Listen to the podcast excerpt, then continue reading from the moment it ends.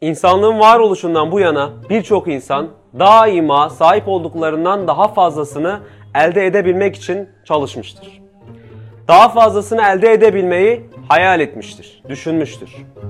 Bu doğrultuda zamanını, enerjisini ve hatta sahip olduklarını bile feda etmiştir, harcamıştır. Birçok insan evi olsun, arabası olsun, düzenli bir maaşı olsun ister. Hatta evi olan daha iyi bir evi olmasını, arabası olan daha iyi bir arabası olmasını, düzenli bir maaşı olan daha iyi bir maaşı olmasını talep eder, arzu eder. Ancak bu doğrultuda kendisine fayda verecek bir şeyi unutmuştur. O da şükürdür. Çünkü şükür, Üstad Bediüzzaman Said Nursi'nin açıklamış olduğu gibi nimeti ziyadeleştirir, şekva ise musibeti ziyadeleştirir. Yani şükür nimeti arttırır, şekva, şikayet ise musibeti arttırır.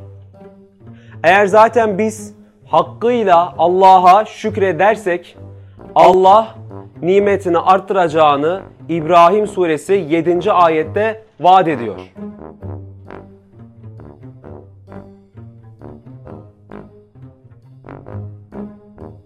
Evet, o münim hakiki yani nimetlerin gerçek sahibi olan Allah bizden o kıymetdar nimetlere karşılık bedel istediği fiyat 3'tür.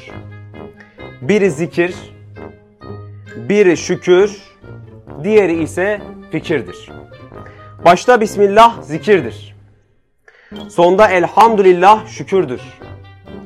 Ortada yemek yeme esnasında lokmaları çiğnedikçe, lezzetlerin tadını aldıkça, yediğimiz şeylerin ne kadar güzel yaratıldıklarını, damağımıza ve zevkimize gayet uygun olduğunu, bunların birer sanat harikası, kudret mucizesi olduğunu ve rahmet hediyesi olduklarını Rabbimizin bizi bildiğinin ve sevdiğinin delilleri bulunduğunu düşünmek ise fikirdir.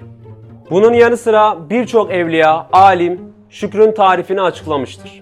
Bunlar arasında beni en çok etkileyen Cüneyd-i Bağdadi'nin açıklaması yani tarifidir. Cüneyd-i Bağdadi şükrü şöyle tarif etmiştir. Sana verilene kanaat edip şikayet etmemek ve sana verileni günaha girmek için sermaye olarak kullanmamaktır. Burada sana verilen derken el, ayak, dil, göz ve bunun gibi diğer tüm nimetler. Yani sana verilen eli harama da uzatabilirsin, helale de. Sana verilmiş olan dille haram da konuşabilirsin, helal, meşru dairede de sohbet edebilirsin.